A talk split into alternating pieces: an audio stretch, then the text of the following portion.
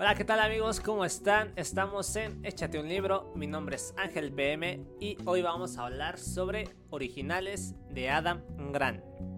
Este libro es, es un libro un poco para empresarios, te habla acerca de la originalidad y sobre lo que necesitas para ser realmente un original, una persona que tiene características fuera de lo ordinario. Este libro nos habla acerca de la percepción del autor sobre la originalidad y cómo es que desde su experiencia en el campo de la psicología, eh, la creatividad es un tema eh, que afecta al mundo en el que vivimos, ya que generalmente los originales son las personas que realizan cambios en el mundo. Un ejemplo de esto pues podría ser Picasso. El libro también nos habla sobre conceptos importantes como ese desafiar el status quo, desafiar los pensamientos comunes, comunes de las personas comunes, eh, gestionar riesgos. También nos habla de que realmente los emprendedores no son aquellos que tienen un golpe de suerte o que están destinados a a correr riesgos, que están decididos a correr grandes riesgos, sino que eh, realmente eliminan el riesgo de correr riesgos. ¿A qué me refiero con esto? Él nos pone una, un ejemplo de una empresa de lentes que es un grupo de chicos, estudiantes, que se encuentran pues estudiando, ¿no? Entonces, en uno de estos momentos hablan sobre lo caro que es obtener los lentes y lo tedioso que es. Y a uno se le ocurre una idea, oigan, y si se pudiera pedir desde internet, si pudieran tener un precio más accesible. Y es ahí cuando ellos, eh, a la par que estudian, pues empiezan a crear su proyecto, ¿no?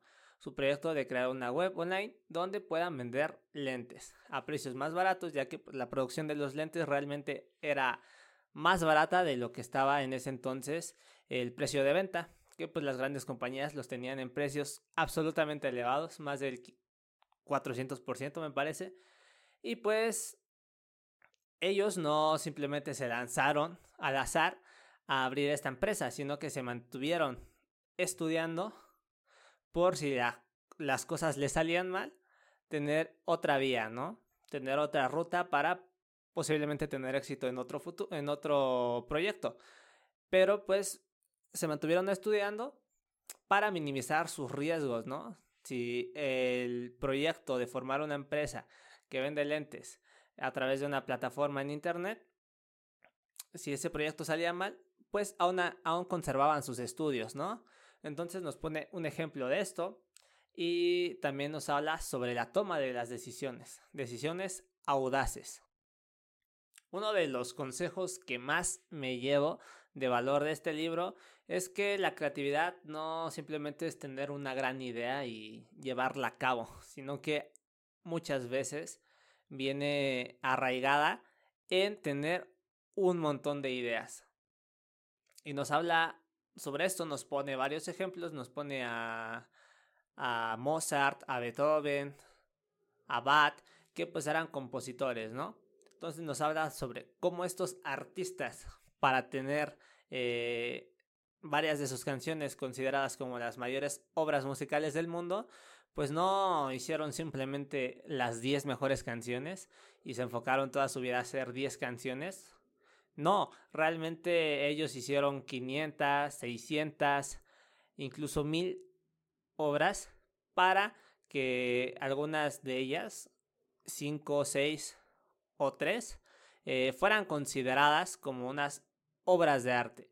También nos pone un ejemplo sobre los artistas, Picasso, eh, Leonardo da Vinci, sobre cómo no se quedaban tan solo con una obra y dedicaban toda su vida a una obra, sino que hacían un montón de obras, un montón de pinturas.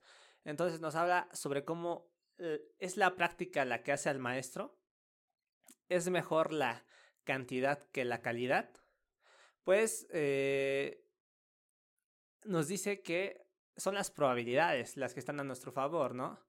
Es más probable que si yo hago mil canciones de rap,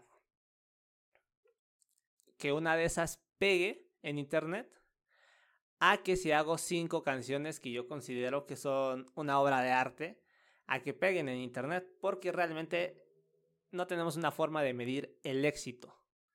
No hay una forma de saber que voy a hacer algo que a mí me gusta y que a la gente también le vaya a gustar. No hay una forma. Ya tenemos muchas métricas, muchas mediciones en Internet, pero realmente no es tan seguro y exacto. Es por eso que grandes compañías, Warner Bros., DC, ¿no? Pongamos, por poner un ejemplo, las películas de DC, del universo de DC, que es de cómics, Batman, Superman, todas esas, pues han tenido un gran fracaso, ¿no? A pesar de que los directivos creían que acelerar la producción de su universo cinematográfico era una buena idea, pues resultó muy contraproducente y ya casi casi lo tuvieron que reiniciar y empezar de cero, ¿no? A lo mejor si hubieran tomado otras decisiones, si hubieran hecho películas y se lo hubieran tomado con un poco más de calma, pues hubieran tenido un éxito diferente.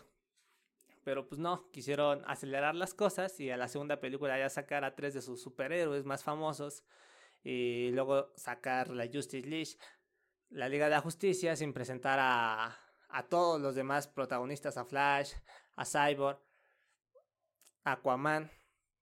Entonces, eh, es realmente la cantidad lo que te hace más probable a tener obras de calidad, ya que pues es la práctica, la práctica lo que te permite ir puliendo tus ideas, ir mejorando tus obras eh, y, e ir aprendiendo más de ti, ir aprendiendo más de lo que le gusta a la gente y sobre eso.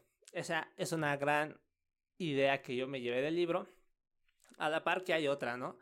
Y esta otra que les quiero contar nos habla sobre la procrastinación. ¿A me refiero con la procrastinación? Es postergar las cosas para después. Aunque puede parecer que es contraproducente porque pues tú dices, no, pues cómo vas a dejar de hacer algo, cómo lo vas a dejar para después si lo que quieres es hacer algo bueno, pues tienes que andar trabajando en ello, ¿no? Y pues resulta curioso, no sé si a alguno de ustedes les haya pasado, en algunas tareas, algunos ejercicios de matemáticas.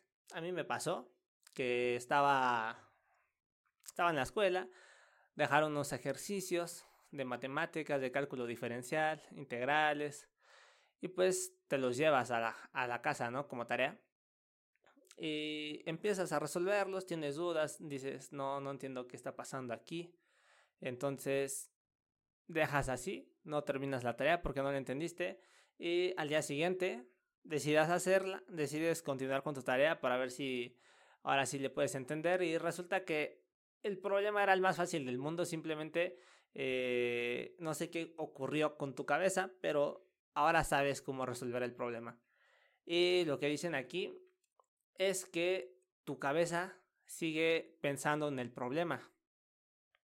En el problema que tienes, va buscando soluciones, eh, entonces hablan de cómo a veces cuando no logras obtener lo que quieres, supongamos que empiezas un proyecto, ¿no? Empiezo a generar una canción o una pintura, pero no sé cómo va a quedar, no tengo la idea clara de cómo terminarlo para plasmar lo que yo quiero plasmar. Entonces, simplemente lo que recomiendan es empezar la pintura. La empiezas y te quedas en blanco, ¿no?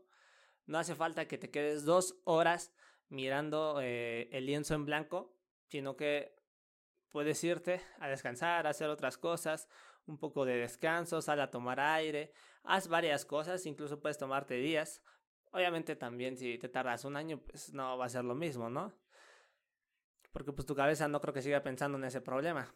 Pero pues te tienes que distraer un poco. Ya cuando regresas puedes tener nuevas ideas porque tu cerebro ya estuvo trabajando en ello, estuvo pensando en ello mientras tú hacías otras cosas. Esa es una de las ideas que pues no es necesario eh, trabajar, trabajar el 99% del tiempo, puedes descansar, puedes tomarte tu tiempo para hacer las cosas, pero es importante empezarlas y terminarlas, empezarlas y terminarlas.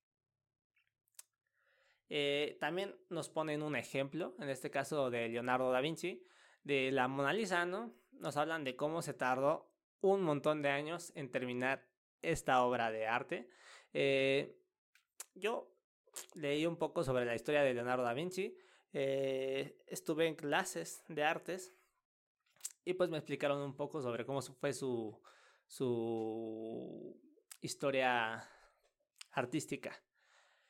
Y pues sí, sí, eh, Leonardo da Vinci era un artista que realmente no terminaba sus obras, las empezaba, le encantaba empezar obras, tenía siempre su cabeza en, un montón de obras, le encantaba comenzar obras, pero mayormente no las terminaba, ¿vale? No las terminaba. Eh, la mayoría de las obras que empezó nunca las terminó. Fueron muy pocas las que terminó, de hecho. Y la Mona Lisa es una de ellas. Así que...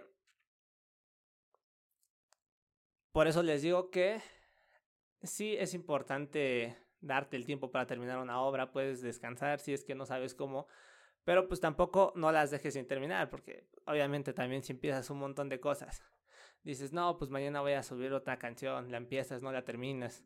Luego dices, no, otra y otra, pero nunca las terminas y luego te quejas de por qué no triunfan tus canciones. Pues nada más has subido cinco, tienes otras ocho incompletas que no has subido. Entonces, no. Afortunadamente, Leonardo da Vinci pues tuvo éxito, ¿no? Pero no es la. No es la regla.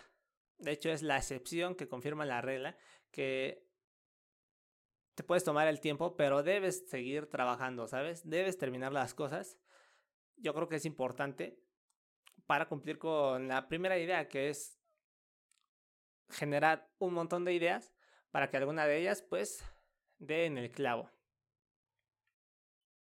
Y esas son una de las pocas ideas que me vienen ahorita a la cabeza. Eh, este libro a mí, la verdad, sí me costó un poco de trabajo de terminar de leerlo, ya que pues no, no es muy de mi estilo la forma en que está escrito. Ya lo leí dos veces, unas tres veces me parece bien, si no mal recuerdo, y todas esas veces me ha costado trabajo llevarle ritmo, pero tiene grandes ideas, yo nada más les di dos de las que se me vienen ahorita a la cabeza, tiene grandes ideas, de hecho hay otra que dice que a veces para que la gente acepte tus ideas tienes que decirle por qué no aceptar tus ideas, ¿no? Entonces, es interesantísimo el libro, lo pueden leer. Se lo recomiendo casi a cualquier persona que quiera generar algo. Ya les digo, esto se puede aplicar tanto en la música como en el arte, como en YouTube, en cualquier cosa, en cualquier cosa, en los libros, ¿no? En la escritura, la literatura. Eh, es un libro muy versátil, se lo recomendaría a, a, muchas personas, quizá no a los niños porque como les digo es una lectura un poco pesada, no es tan ligera ni tan fácil de digerir. Así que sí tendrías que ser un poco más mayor, un poco